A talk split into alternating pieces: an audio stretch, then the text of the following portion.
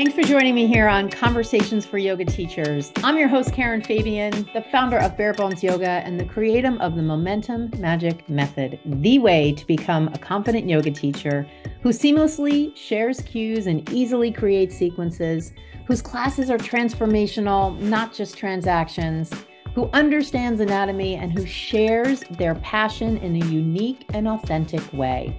Here on the podcast, you'll hear anatomy lessons, stories from teachers, interviews with others in the field, and a dose of personal growth because having a strong, healthy mindset is such an important piece of being a confident teacher. In addition to the podcast, follow me on Instagram and TikTok for daily videos on teaching topics. And I've got two more ways you can build your confidence and skill.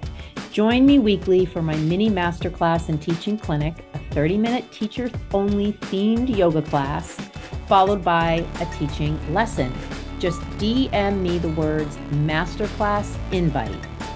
And I'm also excited to tell you about my new invitation only group called the Empowerment Club, an exclusive community for yoga teachers who want to feel confident and make a bigger impact. Membership is free and includes weekly workshops, private audio lessons, private Facebook group, and special offers on programs. DM me the words Empowerment Club for your application. Thanks for taking the time to listen today. Hi there. Welcome to Conversations for Yoga Teachers. I'm your host, Karen Fabian, and this is episode 282. I am recording this on February 15th, 2024, and this will be going live on February 19th. So you'll be listening to it on or after that day. Uh, I have a lot of podcasts that I scramble to listen to on Mondays because quite a few podcasters drop episodes on Mondays, and I am one of them. So I want to welcome you to the show here. Um, it's been a busy week. I had a busy weekend. I don't know about you, but I, I watched the Super Bowl and I really enjoyed that. And I'm a huge Taylor Swift fan, so I enjoyed that whole aspect as well. I found it very romantic and just very fun. And it was just interesting to me because I was watching or I was scrolling through my um, my TikTok in particular, and there is just so many opinions out there, just opinions about the game, opinions about Taylor and Travis, opinions about Travis after the game, opinions about different player scenarios during the game, opinions about San Francisco and should they have opted to take the ball first in overtime. I mean, of course, social media in large part is about people sharing their opinions, but with all the eyeballs on the Super Bowl, there were just so many opinions, and there continue to be just nonstop opinions. And it got me thinking about just this whole idea of, you know, what we can and can't control. And when you look at anybody who's in the public eye, they at some point, you know, just get to a point where, I mean, they never have any control over what people think. But when they are someone who is in the public eye to the level of these athletes and certainly somebody like Taylor Swift, you have no control about what people think. And, you know, I'm sure on some level, you know, some of these folks must just scroll through their social media and just think, how is it possible that people are thinking this about me? But everybody's got an opinion. And I was relating this as I was thinking about it to our role as yoga teachers, right? You and I, you know, we're out there, we're teaching classes. Um, for someone like myself, I'm not doing as much of classroom teaching anymore. I do almost 100% of my time is focused on training teachers in my program um but i i still am out there am in that space of not only seeing opinions but sometimes people having opinions about me and i can certainly say that you know when i'm teaching and every once in a while you know you get that feedback from a studio owner like oh so and so had some negative feedback to say about you. Uh, they sent me an email. Like i can remember back in the day there were a couple of instances like that. And I wanted to bring this up just to frame it for you and I as yoga teachers, just from that point of view that, you know, we really can't control what anybody thinks. And so much of the narrative out there in the yoga industry is focused on, you know, and, and to a certain extent, rightly so, making your students happy, doing what your students want, teaching a great class, like even just that mantra that is said over and over again when someone goes to teach a yoga class have a great class. Well, what does a great class mean? Does a great class mean I think it was great? Does a great class mean they think it was great? by they, do I mean every single person in the class or just one person or a handful? Is there some percentage, you know, at which point we can say, oh, well, if there were 10 people in the class and more than three thought it was great, then it's a great class. But if less than three, it's not a great class. And of course, that's a silly example, but I'm being sort of hyperbolic. I don't know if that's the right use of the word there, but I'm being sort of goofy because I want you to see that you can never control what your students think everybody's going to have an opinion, just like they do on the TikToks. And everybody's going to have an opinion about you as a teacher and your class. And if we're out there constantly chasing the approval of our students, the um, you know, kind of thumbs up from our from the studio owner, then we will constantly be in this circle of chasing something that we can never ever control. And, you know, when I was a newer yoga teacher, I absolutely thought that it was part of my job to control what people think. And I did a lot of stuff to try to do that. I mean, how I dressed, what I said, how I said it, who I mimicked in my teaching, which of course was my original teacher, Baron Baptiste. A lot of what I did was in service, and I don't mean that in a good way, to this idea that I could please people. But it wasn't really in a people pleasing way. It was more in a way of wanting people's approval, which I guess is somewhat the same thing. So I wanted to just bring this up because I can certainly say for myself at some point, and I'm not exactly sure of a specific moment in time when that shifted for me, but it absolutely shifted. And I sort of went way over to the other side of I really am it's not that I don't care. It's just that I recognize I can't control what somebody thinks. I can't control what they think when they look at my social, when they watch my Instagram lives, when they watch my videos, when they come to my classes, when they attend my online workshops. I can't control any of it. But what that means is I have all this energy available to me that I'm not wasting on trying to control what somebody else thinks. And I can use that energy to being better, to doing a better job, to sharing better cues, to understanding anatomy to a point where I understand it so well, I can just unconsciously speak to it, you know, with that unconscious level of competence. There are just so my energy, there are just so many, my mindset, so many things that I can control that are within my control. And so this whole conversation started out with the Super Bowl and went to people's opinions on social media. And now we're sort of here in this conversation. And this is where I really wanted to be with you. This this idea that if you're out there and you want people's approval and you feel like you're spending a lot of your time chasing that, how what would it be like for you if you didn't worry about that at all? Like if you imagine every morning you wake up and you have 50 energy cubes in a glass, or let's say 100 for a better number. And let's say in that day, you have to teach a yoga class. And so you're spending time before you teach the class worrying about how it's going to go. And then you teach the class, and in the act of teaching, you're worrying, are people liking it? And then you go home and you worry about, in kind of the post class assessment, what people thought of it. And out of that 100 energy cubes that you started your day with, you spend 50 of them on this whole yoga teaching, this one class. And now I want you to imagine instead, you maybe spent two cubes, two energy cubes on any sort of worry or concern about teaching, both before the class, during the class, and after the class. That means you have 80 energy cubes. I know this is a silly example. I just hope you get the point here that this is about taking back your power as a yoga teacher, as a person. This is what I mean when I say being an empowered teacher is a next level degree of excellence, not just for you, but for your students. Because when you go into the class and you don't worry about how am I coming across? Are they liking it? Are they engaged? All that sort of stuff. Are they judging me? You now have all this extra energy available to really help them. So I just wanted to start out with that. I know it was kind of a weird segue from the Super Bowl, but it was definitely something that I wrote down and I was like, let me let me start here.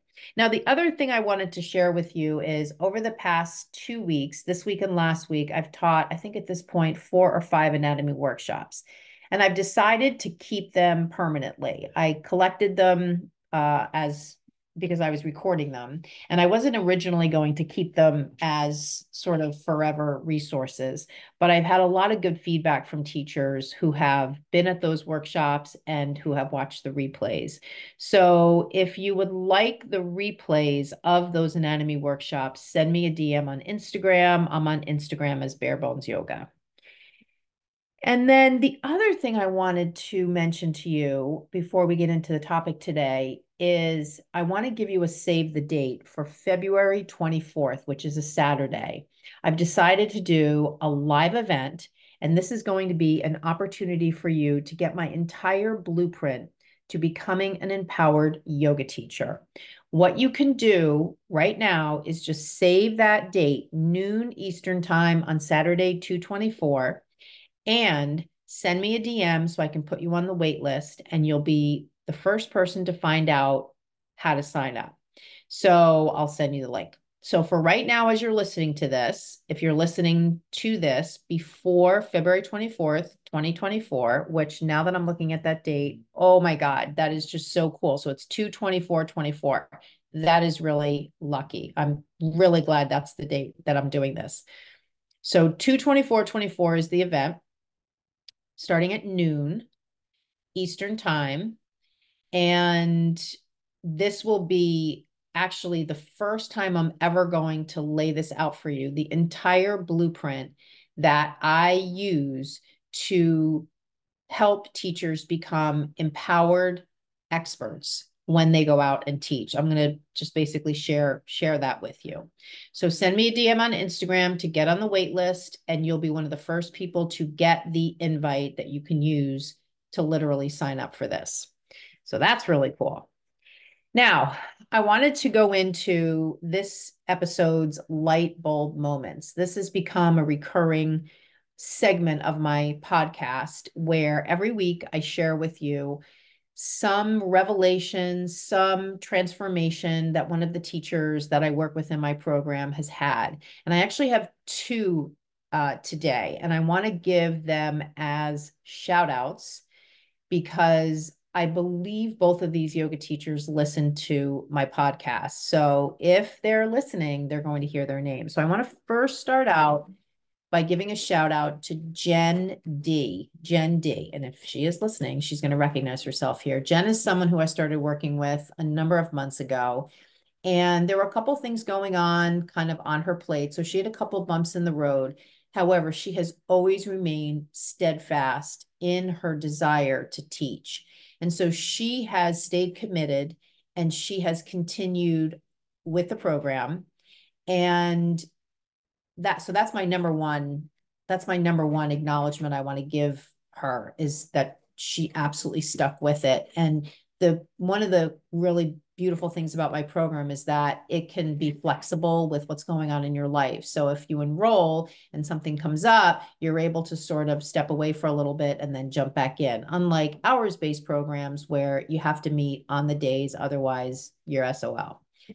But the thing that Jen said to me was when she sent me an email, she said, when I go through the the video portal, I have several different pieces of my program. Some of it is live coaching with me, and some of it is video.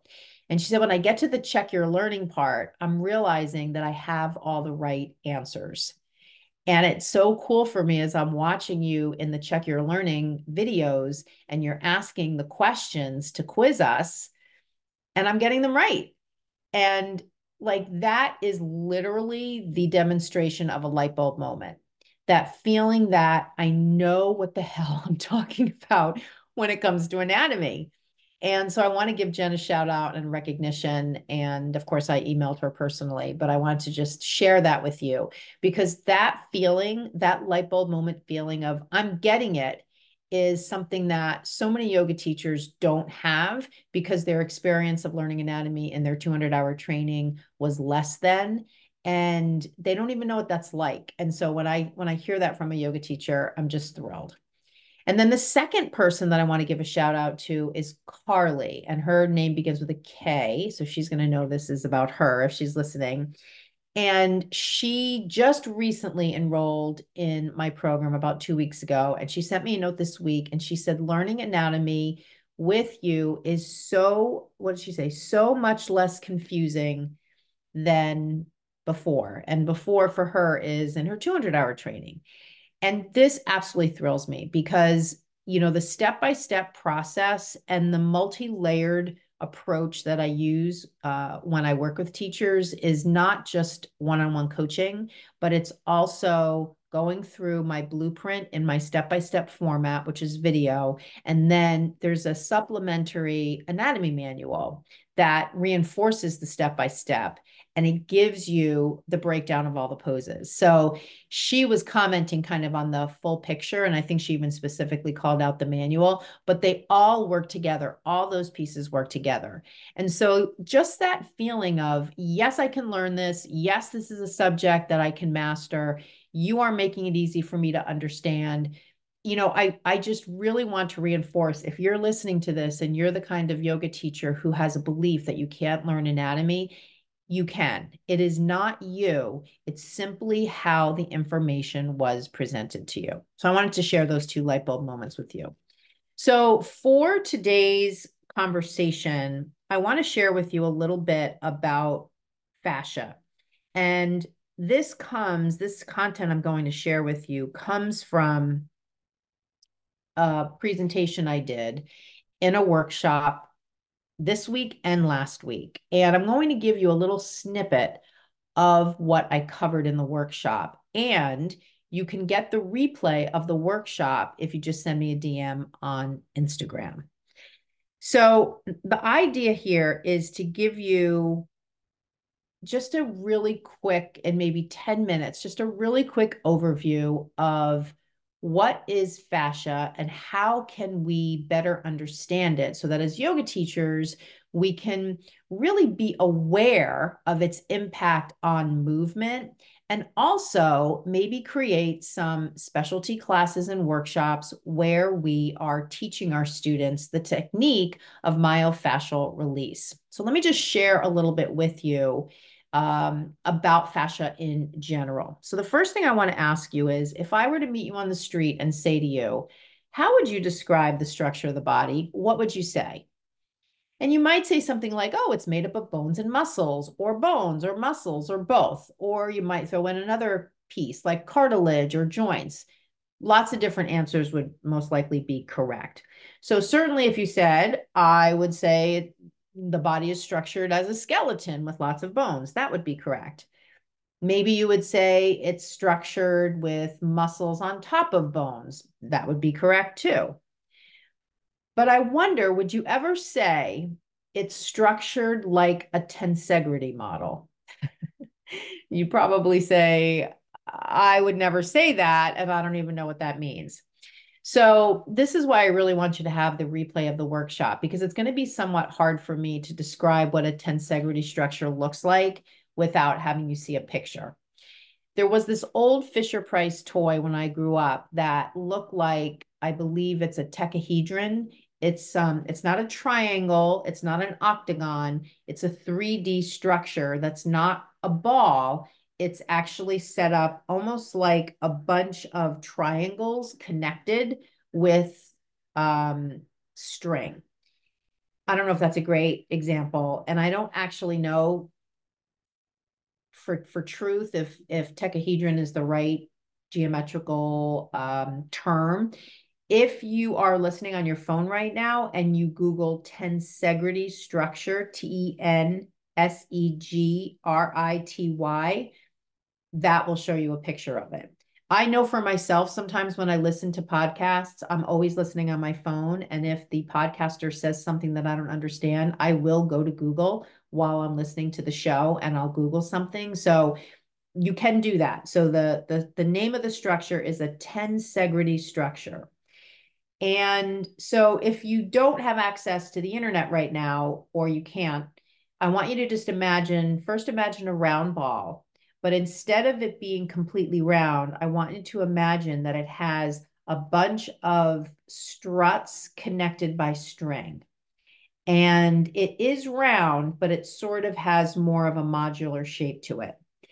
This, believe it or not, is called a tensegrity structure. And the word tensegrity is made up of the word tension and the word integrity. And tension refers to the tension that's created by the struts and the string working together.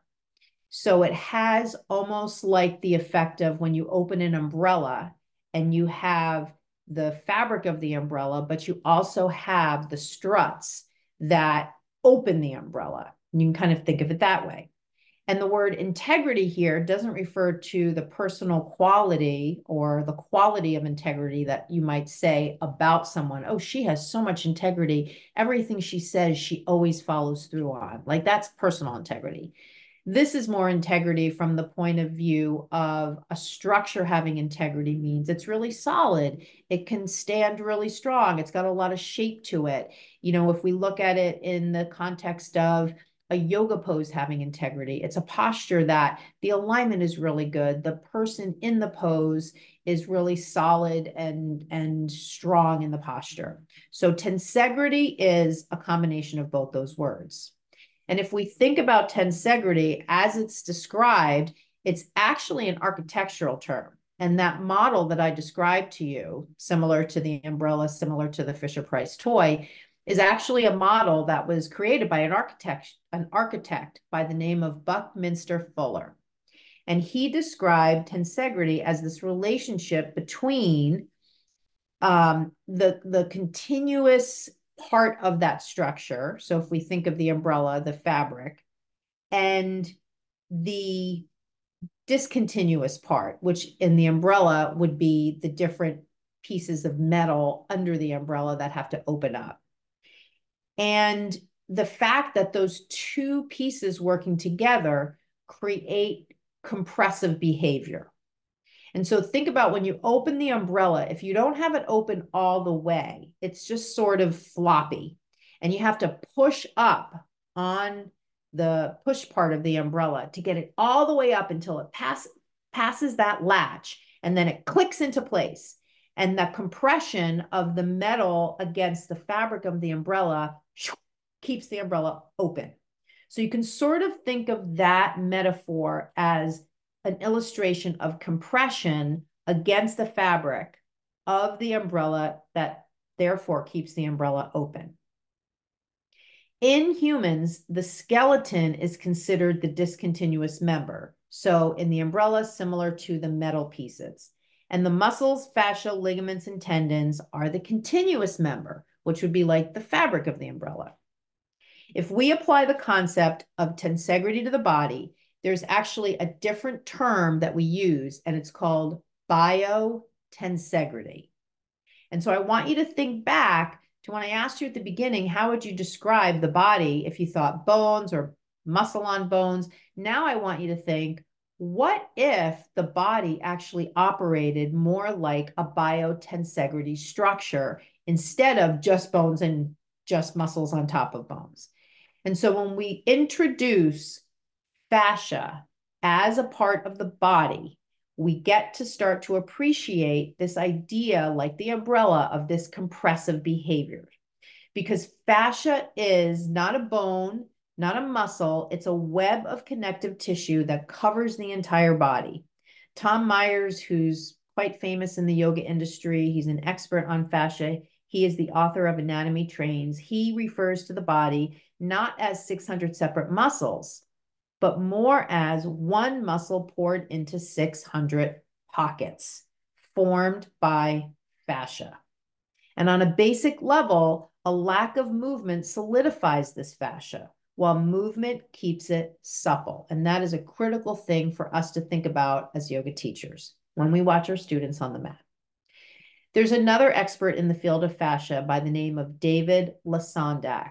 And David describes fascia as a silvery white material, both flexible and sturdy in equal measure. It's a substance that surrounds and penetrates every muscle, coats every bone, coats every organ, and envelops every nerve. It keeps everything separate, yet interconnected at the same time. I mean, that to me is such a beautiful description of it. And it's such a beautiful way to think about for us as yoga teachers as we watch our students move on the mat. Their movement on the mat is that beautiful illustration of separate and interconnected at the same time. Now, fascia is a connective tissue which supports, connects, and separates different types of tissues and organs in the body. So you can think about even just your abdomen with your liver and your stomach and your pancreas and everything else in there. And without fascia as part of what is in your abdomen, all those different organs would be floating around. Now, of course, there are different ligaments and tendons that keep them connected to the abdominal wall, but fascia in that part of the body helps keep things separated and supported. So that's one example. As I said, it's both flexible and strong, and it's one continuous system that exists from head to toe without interruption. In fact, when I went to Cadaver Lab, which I had an opportunity to do a couple of years, several years ago, we did human dissection. Donors came uh, to the lab after dying probably within two or three days of their death. And so we were doing dissection right from the person passing away, maybe a couple of days earlier. And so nothing was pre-treated. And you got an appreciation for when you do dissection at in that way, you literally can create a whole separate structure when you dissect away the fascia and it it's basically like the shape of the person but it is just the fascia. It's a very complicated, tedious process. The lab director in the lab actually had uh, had done that with one of the donors, um, and the rest of us with our there were probably about fifty of us in the lab, and we each had someone as a donor, and one of them was was dissected in that way, and and it was so interesting. You saw the body with the fascia removed, and then the fascia was next to the body, shaped like a body. It was almost like a Spider Man suit. It was incredible. Now, there are different layers of fascia. Of course, when we look at a person, we're seeing their skin, which is the epidermis. The layer under the skin is the adipose. The layer under the adipose is the superficial fascia. And then the layer under the superficial fascia is the deep fascia. The superficial fascia is a fibrous layer of loose connective tissue. It has no strong regular pattern to its organization if you look at it under the microscope or even if you look at it just with the plain eye. It's directly, as I said, underneath the adipose tissue, underneath the skin, and it allows for slide and glide between muscle and skin. That quality of slide and glide, that ability to slide and glide is so important for movement. When you watch the actual workshop, you'll see more on this. That slide and glide ability is so much of what we either see or don't see in our students as they move on the mat. Fascia is comprised of cells, fibers, and ground substance. And this ground substance is a thick like fluid or gel that surrounds the fibers and cells. The cells are a couple of different types. They one notable type are fibroblasts that make the fibers that are part of fascia. The fiber types are collagen, elastin, and reticular fibers. And I know you hear a lot about collagen fibers these days because taking supplemental collagen is all the rage. The ground substance is a fluid environment where chemical exchanges take place in the body and molecular exchanges take place between blood, lymph, and tissue. When we look at fascia in the body, there are certain qualities of healthy fascia. Collagen fibers display a wavy pattern. They can stretch and move without restriction. The tissues are pliable, bendable, and elastic. They depend on water for ease of function, and they allow muscles to function cooperatively without restriction, permitting normal range of motion.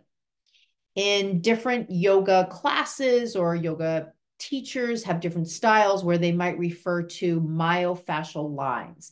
And this refers to a certain part of the body where you collectively call one whole section of fascia and the muscles uh, underneath and around it as a myofascial line. You can sort of think of it like a neighborhood, a block in a neighborhood. All the houses in that neighborhood block are like a myofascial line. So there's a posterior line and a lateral line and an anterior line. And you can create an entire yoga sequence or workshop just around postures that address one particular myofascial line. So the kinds of problems that come up in fascia are things like cross links, where muscles and connective tissues that are near one another get stuck together. These are called adhesions. You might hear that term if you've ever had surgery and you have scarring around the area where the surgeons needed to cut. Uh, other problems are things like breakage, where collagen fibers break, and this can create things like trigger points, if you've ever heard of that when you've gone to get a massage. So using myofascial release balls and foam rollers, and to a certain extent, percussive tools like um, Theraguns, they are in this area of myofascial release tools. The, the Theragun's separate because that's percussive, but foam rollers and MFR balls are myofascial release tools. Myo is muscle, fascia is fascia, and release refers to releasing, I guess you could say releasing tension or improving the quality of the fascia. Any technique used to manipulate the fascia would be considered MFR. It releases adhesions, it increases circulation in the area, it increases hydration in the area, and it restores that wavy, healthy wavy pattern in the fascia. So the different techniques, if you can imagine a myofascial release ball, which is about the size of a lacrosse ball, but note is not a, a lacrosse ball. So if you go on Amazon, do not buy cheap MFR balls because they will just be lacrosse balls covered in rubber It's way too hard for the tissues in the body. You want a good MFR ball. Um, a good brand is Trigger Point. So techniques to use with MFR balls or things like compression. So imagine for the plantar fascia at the bottom of the foot, you slid the ball in the arch of the foot and you leaned into it. You just leaned in for about 10 seconds and then backed off and then leaned in for 10 seconds. That's compression. Rolling if you were to just roll the ball up and down your foot in concert with the direction of the fibers. Cross fibering would be rolling the ball sideways across the foot because that's going in the opposite direction of the direction of the fibers. Pin and stretch would be pressing down into the ball and then turning your ankle. So now you're bringing blood flow to the area by pinning and stretching. It also works well if you sort of pin it on your thigh as you're laying on your belly and then bend your knee back and forth, move your shin through flexion and extension. Contract and relax could be a technique where you squeeze your arm and the MFR ball is maybe in your bicep and then you release the the squeeze of the hand like you squeeze your make a fist is what I meant to say. And then winding is you literally plug the ball into a particular part of the body and you twist it. And you're doing all these things with um, obviously a lot of awareness around the body's response and and how it feels. You don't want to do it to pain, but I will say the the the pressure and any of these techniques I'm describing sometimes can feel uncomfortable. And sometimes that is a sign that you've got some limitation in the fascia and you want to do MFR as a, as a recuperation technique. MFR in an ideal world is like brushing your teeth. You would do it every day. I remember when the trigger point, I'm sorry, when the Therabody uh, tools got really popular about a year and a half, two years ago. I remember going to a a, virtual conference by one of the founders, and he said, you know, he has um, a bunch of different ones throughout the house, and one of them he has on his nightstand so he can do percussive therapy, which is sort of like MFR before he goes to bed. It's really something that ideally we would do 10 minutes of MFR every single day to restore uh, range of motion, to move fluids through the body, to bring good fluids into the fascia, hydration, circulation.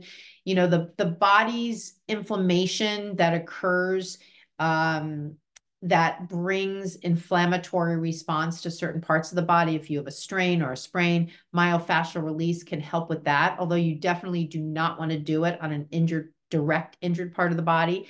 But sometimes we have some things a little bit more hanging around. I don't want to necessarily say chronic, but just kind of, you know, creating a certain problem area in the body. So myofascial release can start to distribute some of the fluids in a healthy way in the body to decrease the effect of that.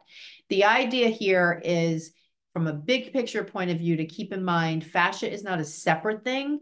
Fascia is part of the infrastructure of the body. You remember at the beginning of this conversation, I said if you if you were asked what's the body made of, what would you say? Now, I hope that you would say fascia, bone, muscle, te- tendons, ligaments, you know, these cartilage, these are all really important parts of the body. And when you're watching your students move on the mat, their movement is an illustration of the quality of all those different parts, not just the muscle you looked at in a book or the fascia description you read in a book or the picture of fascia you saw online. It's an illustration of all of those parts working together. So I hope that you found this particular part helpful. Um, I want to just do a, a quick transition here. I always like to leave uh, these days, leave you with a mindset minute, just something that speaks to the mindset piece of being a yoga teacher, because, you know, so much of yoga teaching is uh, kind of the between the ears piece. We talked in the beginning of this episode about what we can control and that whole idea of we can't control what people think and that lives that whole conversation lives in the mindset space the other piece i wanted to share with you is the idea of how important it is to experiment with new ways of showing up in your classes as a way to start to bust some of the beliefs you have about i can't do this i can't do that this always has to be done this way and that sort of thing I refer you to a free video that's on my Instagram. If you go to my profile, you'll see uh, a link to watch the secret video. And when you watch that video, I go into this in a lot more detail. The whole basis is to experiment with different ways of showing up in your classes as a way to test out maybe it's breaking a habit, maybe it's creating a new habit, maybe it's trying a new technique because in my work with yoga teachers, one of the things I find is that many of them have very rigid beliefs about how things need to be done. I have to practice with my class. I have to mirror my class. I have to bring notes in. I have to start people in child's pose. I have to, have to, have to, have to, have to. And the reality is, you don't have to do any of that. But many times, the reason teachers do certain things is because they've been told that's the way it has to be done. And so they have a belief that says that's the way I have to do it. So I really encourage you to watch that video again, right off my Instagram there, the secret video, you'll see it. And I go into a whole bunch of examples of ways that you can experiment in your classes, all in service of shifting your mindset from that very fixed way to more of what's possible for me. And um, if you do watch that, let me know what you think. The other thing I wanted to mention is I'm going to give you a little homework between now and the next time you listen to the show. I want you to spend five minutes every day closing your eyes and imagining yourself as the most empowered expert teacher ever. I want you to think, what would I look like? What would I be saying? What would I be doing? How would I be walking around the room? How would I be interacting with my students? How would I feel when I hear the words empowered expert? How, what comes up for me when I hear those words? And just meditate on this every day. Make it part of your daily routine to wake up in the morning, close your eyes, maybe do it when you're brushing your teeth, maybe do it when you first get up in the morning and you're exercising, you're walking the dog. Give yourself five minutes to fuel that vision because it's got to start with you. And it's not just that it's starting with you, it's stoking that part of you that says to you that anything is possible. And along those lines, and this next thing I'm going to tell you comes from a conversation I had with a student recently. And she was using a word to just describe how difficult it's been for her in the time she's been teaching so far. And I just want to remind you that the words you use to describe your experience as a teacher will keep you stuck in that way, even though logically your brain might be thinking, well, I have to describe it this way because this is how it is. I almost want you to reject how it is and instead look for the silver lining, look for the glass half full. When you come home from that class and there's a part of you who wants to say, that was awful, I did horrible, who do, who am I to think I can? I want you to look for one thing that went well and just keep saying that thing went well. Or even if you just say to yourself, that's done, I can't wait to do it again. Or that's done i know i'm going to do better next time. Or that's done it makes no difference everything always works out for me. Whatever little mantra you want to come up with i just want to reinforce with you that when you reinforce the negative persona that you think you have about yourself as a teacher that will continue to be part of you. It's up to you to change that mindset habit to start to feed the part of you that's that empowered expert teacher so wrapping up here, I want to just give you two things to do. Number one, I have a PDF on myofascial release that I'm happy to send you if you DM me on Instagram. And when you DM me on Instagram for that, you can also add that you want the replay of the workshop on fascia, and I'll send you that as well. So that wraps it up for today. I hope you've enjoyed this episode. If you are still listening right now, that means you made it to the end. And I really, really appreciate your time. And as a little extra incentive or gift to give you, since you are still listening, I want to say a phrase to you. And if this phrase resonates with you, I want you to include that in the DM you're going to send me on Instagram. And I'm going to give you a special incentive to enroll. The word, the phrase is 30 day sprint. 30 day sprint. So if the idea of becoming that empowered expert teacher appeals to you in a 30 day sprint format, include that phrase 30 day sprint in the DM you send me on Instagram. And I'm going to give you a special incentive to enroll in my program. And all you need is 30 days. That's like hardly any time. All right. Thanks so much for listening. I will talk to you on the next episode. Namaste. Thanks for listening today. I hope you enjoyed the episode.